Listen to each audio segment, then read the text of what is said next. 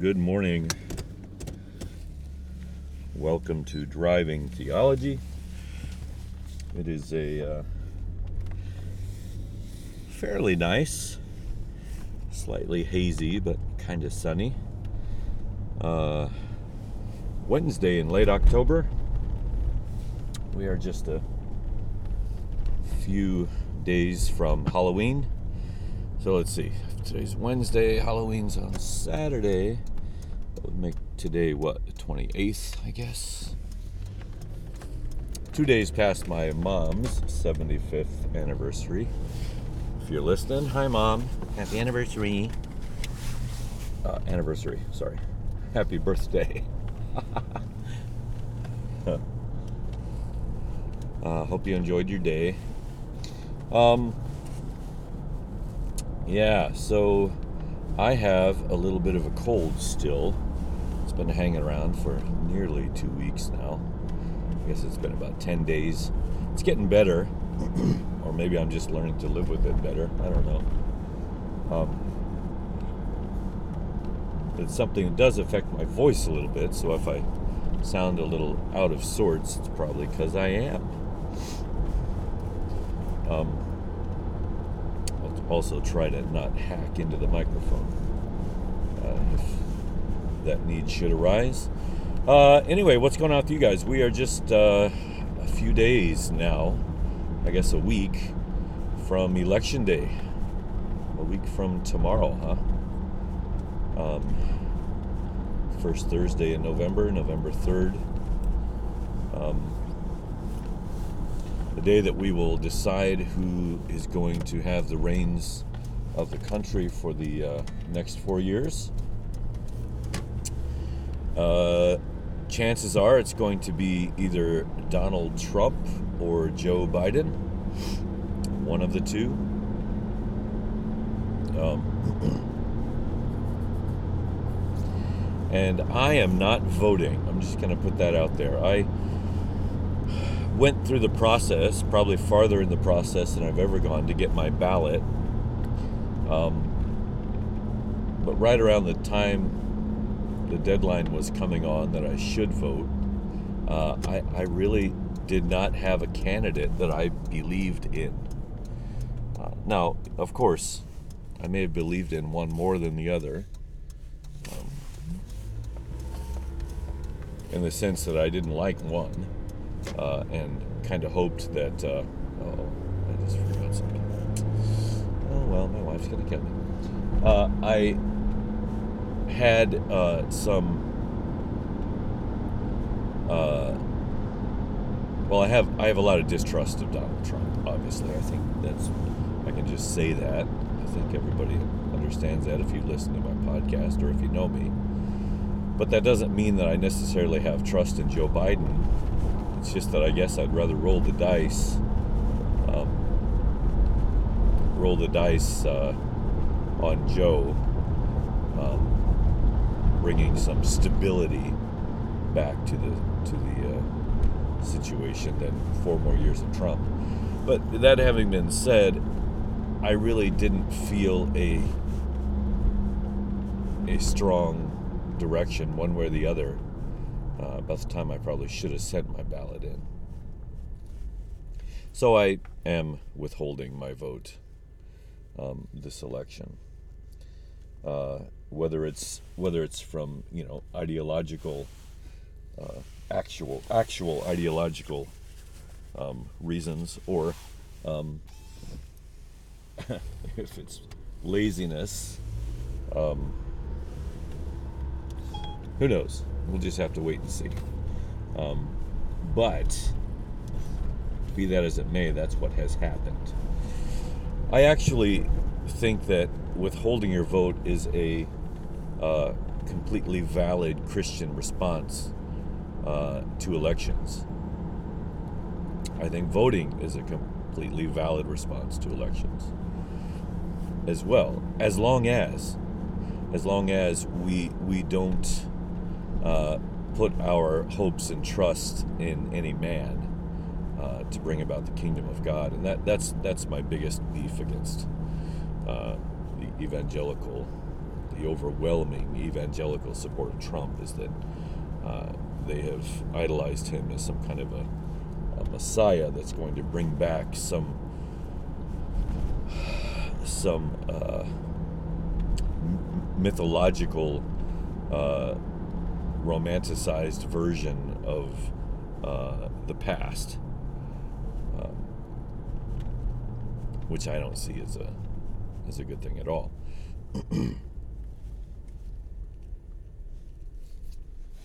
First of all, because the, the past was not as good as we remembered it, certainly not for everybody. Uh, and just uh, logically, the only way forward is forward. You don't you don't go back, and even if you go back, when you get back, because you have changed and you have lived, uh, if if you were to return to the past, it would not be as you remembered it, because you have grown and progressed as a person, and so the past would not be what you remember. It's sort of like going back and watching uh, old cartoons as an adult. You know, you you have in your mind, man, if I could only watch those, you know, Scooby Doo shows or the old Batman, and then you go back and watch it, and you're like, wow, this is horrible stuff.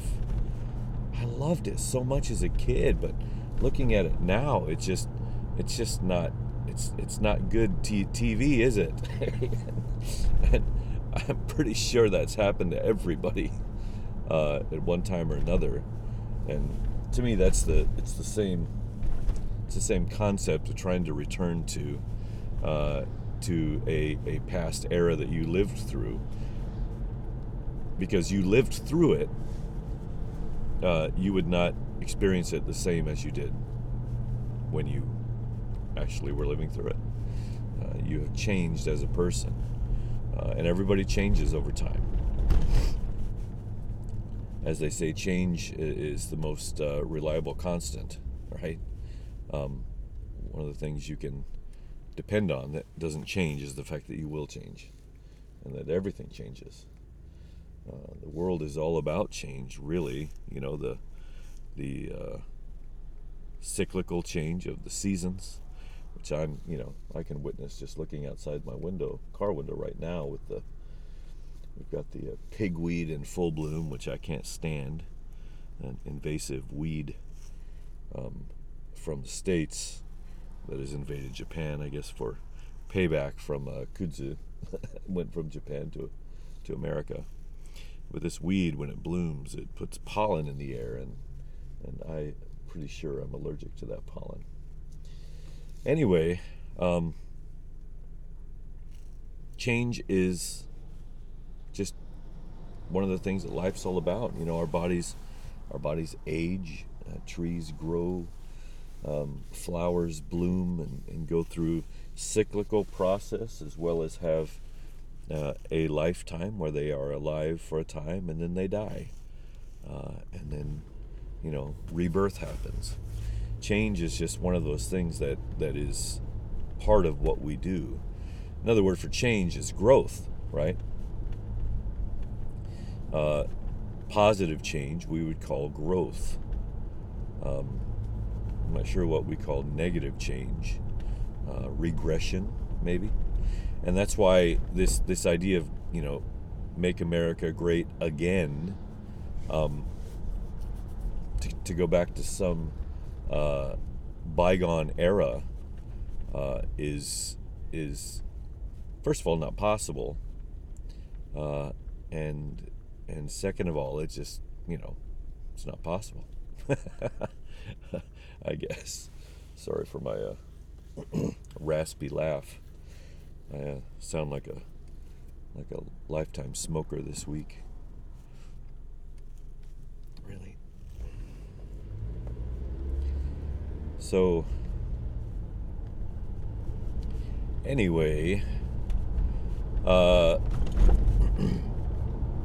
I suppose now if if if I were to be able to push a button and it would be very simple and it was in front of me, I'd probably uh, vote for Joe Biden. I have a new respect for him after watching the debates uh, and reading articles about him that I, I, really didn't know a lot about him.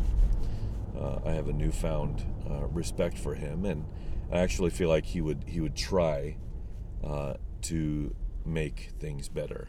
That that would be um, that he has a good heart for that, and, and and he doesn't have a skewed skewed idea of what that would be. At least not as bad as I think the GOP uh, and uh, Trump supporters have right now. Uh, the world seems a dark place these days. Um,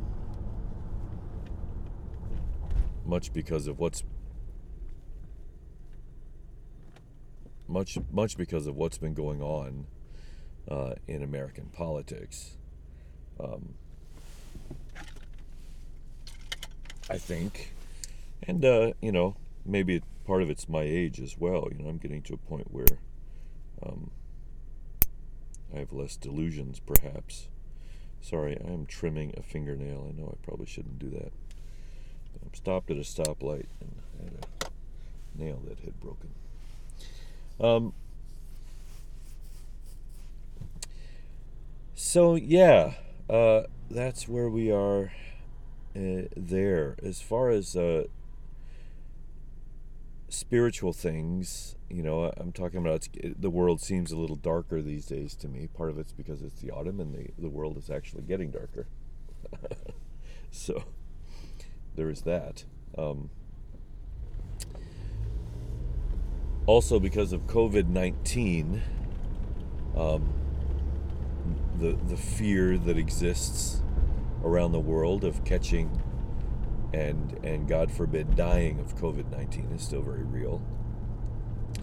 Um, numbers seem to be spiking in the U.S. and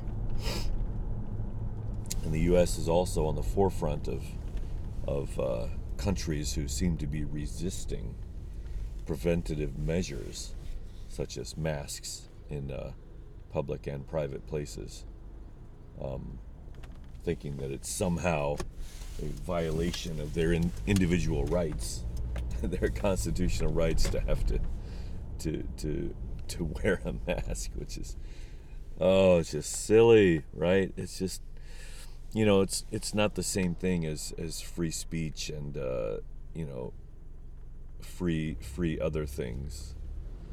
Um, so yeah, people are kind of going off the rails with this stuff, uh, thinking that somehow somebody's trying to, to, to rule the world by making you wear a mask uh, and, and preventing the, the further spread of COVID 19, which is just silliness. Anyway, the world is a silly place sometimes, and I guess I'm not surprised. We're also in, a, in, an, in an era of uh, widespread, what's the word I want to say? Entertainment of conspiracy theories.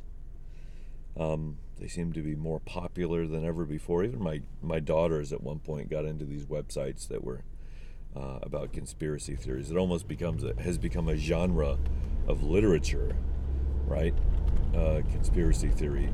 I guess it, it has been a genre for a while. Uh, the Dan Brown books come to mind, um, talking about the Illuminati and, and whatnot. But as long as it's fiction, and you know it's fiction, is fine. But the problem is people are are starting to latch on to some of these conspiracy theories especially evangelicals, are latching on to uh, conspiracy theories at a, at a higher and higher rate, it seems like. And, uh, you know, we have these words like the deep state, the deep web, the deep state. Um, what are some of the other things? Q- QAnon apparently is this source of a lot of these conspiracy theories that, that people are buying into uh, you know, basically devil worship and and uh, all kinds of sinister, uh, hidden uh, plans and agendas uh, attributed to people in power and, and all of this kind of things, and these kinds of things. I'm not sure I right now ascribe to any conspiracy theories, although I do find them interesting. And I have read Dan Brown's books. Uh, I found those extremely uh, entertaining. But it does the problem with with uh, uh, mixing fact and fiction is that at some point you you may uh, if you're if you're not well read or well educated, uh, you may start to uh, blur the lines between facts, fact and fiction, and and not know the difference between the two. Uh, not know it when you read it. That is possible as well. And that's not good. That would not be a positive thing.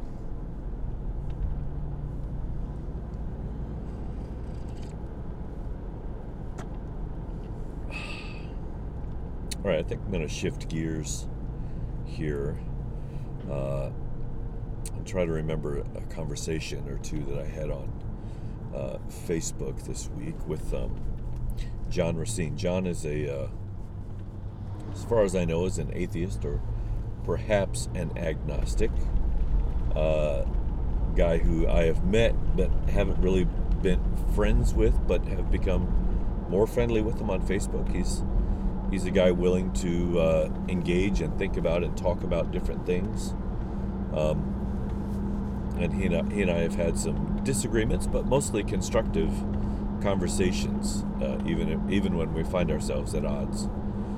Um, he, he seems to be one who who dismisses uh, all religion as as false, and and uh, I you know my views on religion probably, um, but uh, I I tend to try to be a critic of religion, but realizing that it can have its place uh, and effect uh, when when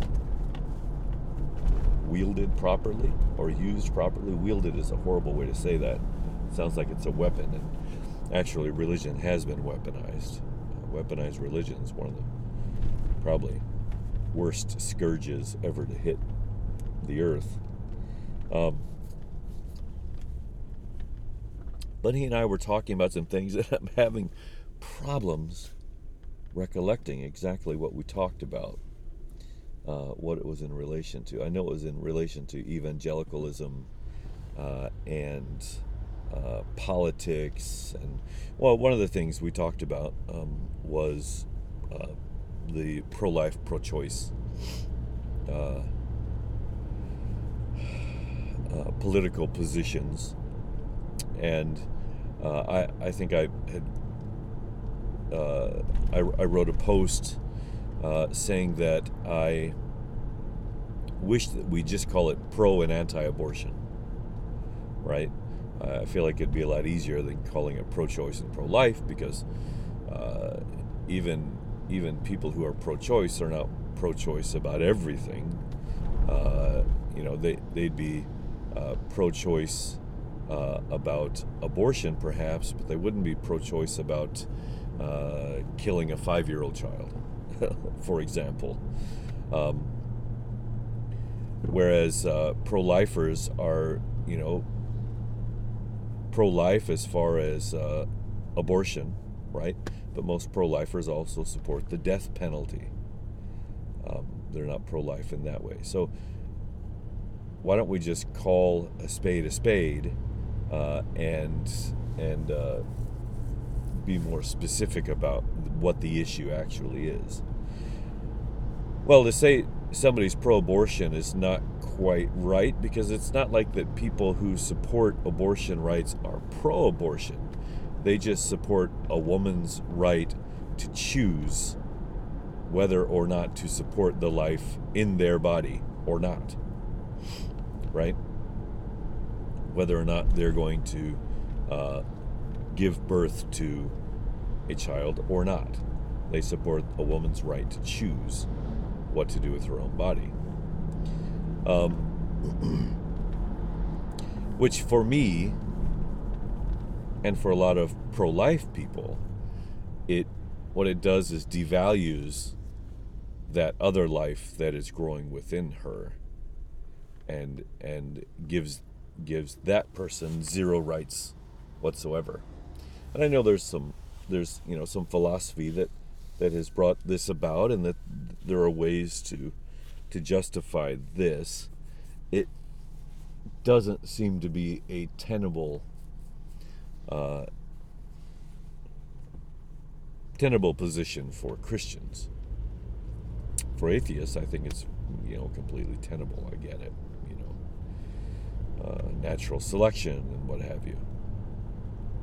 But uh, they are for a woman's right to choose abortion, and so to me, pro-abortion, it's fine to say that uh, without you know having to attribute any other weird any weirdness to it. It's not like they're happy about abortions. It's that they they are understanding about the situation that a woman can be in, uh, and they want to leave the choice up to the woman. Fair enough. I understand their position. Pro life, on the other hand, uh, seems to have focused all of its efforts of life only on abortion, uh, but uh, doesn't seem to bat an eyelash uh, with police brutality, with uh, war, um, with the death penalty, with mass incarceration. Um, and I, I will say this about mass incarceration I, I think humankind is showing signs of maturing on this front. I, I do understand it's a difficult thing, uh, especially in the case of violent offenders. What do you do? What do you do, and what is the Christian way to deal with a violent person, a person who would uh, injure or kill other people?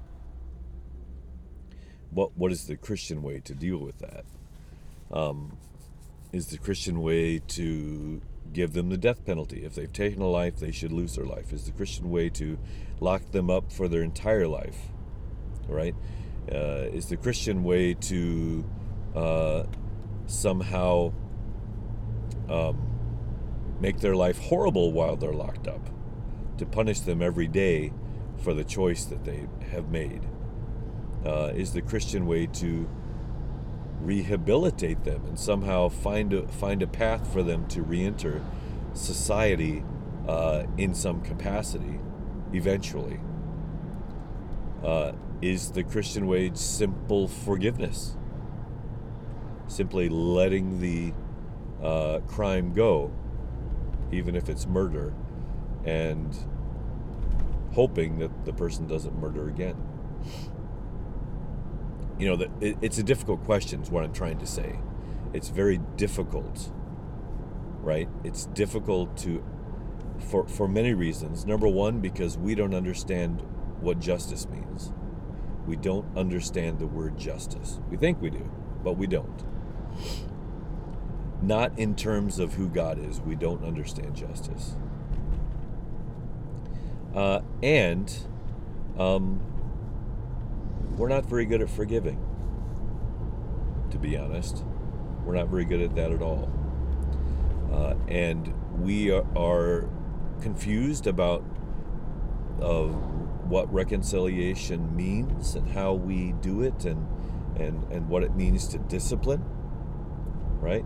Uh, what it means to um, punish, right? What punishment is, what's the difference between punishment and discipline? Uh, we're confused on all that, and I think all mankind has has been confused on that for some time. Uh, and mostly, we choose to use our own way and to do things the way we would do them, and we have failed to ascertain the heart of God on such matters and follow God's pattern of justice and reconciliation. Um, in fact, the, the, the clue is that God's justice is reconciliation. Um, I learned last night, uh, I had heard it before, but I think I'm starting to internalize it. Wakaisuru. Wakaisuru is the Japanese word for reconcile. Uh, we we studied Colossians last night, and Colossians one uh, addresses the um, topic of reconciliation several times. I was studying with some Japanese people last night, and and it talks about um, it talks about reconciliation that that Christ did on the cross once and for all. He reconciled us in his body by the blood of his cross, right? Is found in Colossians 1. Uh, in other words, what Christ did reconcile the world, not anything that we do. But then later in Colossians, he seems to backtrack a little bit and, and says, uh, since you have been reconciled, uh, don't lose your reconciliation, right? Don't go back to uh, your former evil ways when you were an enemy of God. Um, but keep your faith, stand in your faith. Uh, don't lose the hope that you have in the gospel of Christ and basically the power of his cross, right? Uh, so, so somehow there is there is a sense uh, that both Jesus reconciled everyone at once on the cross, uh, but there's also a sense that reconciliation is supposed to have a, a temporal effect on you now. You, you may be reconciled by Christ, but not live as a reconciled person. And that describes a lot of people on earth who continue uh, to, to deny the power of Jesus and, and still have shame still live in shame and guilt for their past sins. And I think that's probably everyone to a certain extent, uh, but some people more than others. Uh, I, I, myself have struggled with uh, shame and guilt. Uh, more so a long time ago, more than I do now. Um, but I would say it's still there to some extent. Right? There are still regrets that I have. Um, uh, still perhaps labels that I may put on myself that I know that Christ has removed, uh, and yet I find it difficult to let go of. Um, it's it, it is difficult. We've talked about this in the past, but it's difficult to to trust the identity you have in Christ. Sometimes it can be difficult. Uh, and yeah so so this idea of of i know i've gone on, off on a tangent um, it's probably what this podcast should be called uh, but i was talking about the the choice of you know pro-life or or, or pro-abortion uh, sorry pro-abortion anti-abortion as probably more helpful uh, terms than pro-life and pro-choice. Anyway having said that, um, my friend John, uh, I also made the comment that I thought that the GOP really was not in their best interest to reverse Roe versus Wade. Right? It's not in their best interest to uh, to stop allowing abortions because when they do, uh, when they finally solve that problem, a lot of the single issue voters who have been uh, voting for the GOP may lose interest in the GOP uh, and may go elsewhere to a party that better um, lines up with the, the rest of their Christian values. Uh, but for right now, they've pretty much put all their eggs in the abortion basket pun intended, which I said on Facebook too, uh, and and um, and so they they they don't care that Trump is immoral, uh, a serial adulterer, uh, perhaps. Sorry, I can't show the result to you while you're in the car. I said serial, not Syria, Siri. so, uh, I think that's Siri's first time to appear on my podcast. hmm, I wonder if she can read the Bible to me. It'd be interesting. Uh, I hadn't thought about that. She, she may be a uh, contributor in the near future. I'm running just a tad late, man. I really need to get through this light. So, um, anyway, uh, if if the GOP finally reverses Roe versus Wade, uh, they could lose a large part of their base, uh, who were single issue voters. Um, I, I suppose it could flip flop both ways, um, but there's really not much else keeping those voters there. Uh, traditionally, at least when I was growing up, it seems like uh, the Catholic community was much more democratic, uh, and many many other Christian voters were were Democrats for a long time. Uh, and then toward the end of the 70s, into the 80s, the Reagan years, uh, is when things uh, flip flopped, which is also when Roe versus Wade uh, came into effect, I, I, believe in the late 70s, uh, and drove a lot of more conservative uh, Christian people toward the, the GOP. Uh, and they've been trying to reverse Roe versus Wade ever since. Um, to the point where basically they've sold their souls uh, on that one issue. Now I've seen memes on Facebook where where you know Christians uh the meme goes something like this: abortion is the one issue where people are literally willing to ignore all of the good things Jesus did right? To to to uh, ignore basically Jesus's example uh, in order to uh, in order to stop something that Jesus never talked about. And what the, the, the accusation is that Jesus never said one way or the other on abortion. He never talked about it. And and on the face of things, on the face of things, I kind of get what they're saying. Like I, I don't agree with what they're saying, but I, I see. I, I, I can definitely say what they're saying is true. He never directly talked about abortion. Uh, abortion's not a word, as far as I know, that it even comes up in uh, the Bible. It would be infanticide and things like this. However, however, uh, Jesus did, in perhaps an indirect way, talk about infanticide, uh, which is the, the killing of babies, the, the ritualistic uh, sacrifice of children that did happen.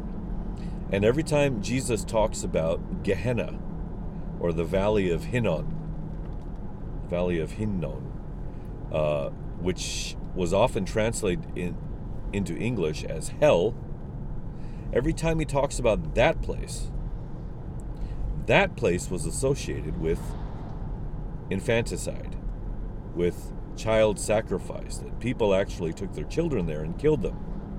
So every time Jesus mentions hell in your English Bible, he's actually talking about a place that was known for the killing of babies, right?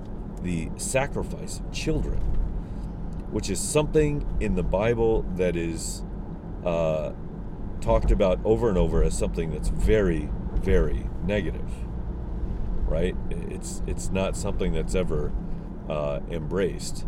Although, little side note, you have to watch out for the language in in uh, the uh, the Torah of dedicating of the firstborn because sometimes that looks like child sacrifice, and there's there's some question marks there about whether that existed uh, in uh, the history of the people of Israel.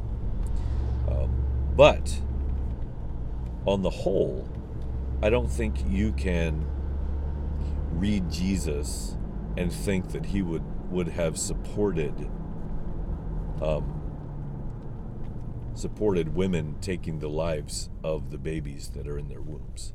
I don't think you would ever reach that conclusion.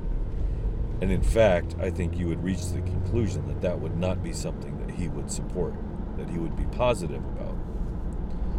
Um, in a time when children were were largely ignored uh, and um, even subjugated, I guess. I don't know how else to say it. Uh, Jesus suffered the little children, right? He said, Let the little children come to me. He understood the value that that children were were completely as valuable as anybody else at that time. Now today, saying that today, of course that sounds dumb. Of course they're valuable. Children have rights, right? We we have we have created a world today where children have have great and wonderful rights in most of our countries, right? Uh, they have protection. Uh, they are protected by the law. Uh, but that just was not the case oftentimes in the Bible. And, and we see references to children getting capital punishment for uh, being disobedient in the Bible, right? Now, today we'd never think of such a thing. In fact, we, we believe that that kind of law is completely immoral. And yet that those words are described about God or, or God they're they are ascribed to God. Right? In his law that apparently came from his lips. Uh, another reason why I don't read the Old Testament quite as literally as I once did. Uh, and so Jesus valued children and he wanted us to value them more, the same way he wanted us to value women more. He wanted women to be on more equal standing. And you could you could argue that women's rights began with the ministry of Jesus. I think you could argue that and and and you might have trouble refuting it, uh, except for a few cases here and there. Uh, but the Bible began recognizing women uh, as apostles, as as worthy uh, students of Jesus, right? Worthy to sit at his feet and learn from him, uh, as supporters and and as uh, traveling companions, uh, as um, more than just uh, wives and mothers and grandmothers right? More than that. Uh, and that continued with, with Paul and the apostles, uh, allowing churches to be ho- uh, housed by women in their homes, allowing women to be deacons, and even Junia, a woman, to be called an apostle. Now, not many Christians know this, right? This is all uh, hidden from them and, and, and cloaked under uh, different layers of, of reasoning that basically take that away, but that's not what the Bible says. Uh, so Jesus, in many ways, especially I would say for the Western Western world, was the beginning of both children's rights and women's rights, and and uh, the the beginning of uh, seeing racism for what it is, right? The fact that Jesus began to embrace people uh, who were different from him, and that his religion was the the religion that was meant to go to the Gentiles, to bring God to the Gentiles, uh, to embrace the rest of the world, right? He wanted to bring them all into his family as equal members. And I think if you if you spend enough time in the words of Jesus and and his followers, the people who knew him intimately, uh, I think you would be hard pressed to, to come out with any other explanation. That is not to say that there aren't some residual uh, sexist um, things that are left in the text also, uh, but they weren't. They would not have been considered overly sexist at the time, right? that it was written. Uh, and so, anyway, I'm I really tried to tackle a uh, subject that uh, I'm not going to be able to to do due diligence to to finish. But uh, that was that was the conversation I had with John, uh, and uh, I may try to continue this later, but I'm just a little late to work and I need to get in quickly. So, goodbye.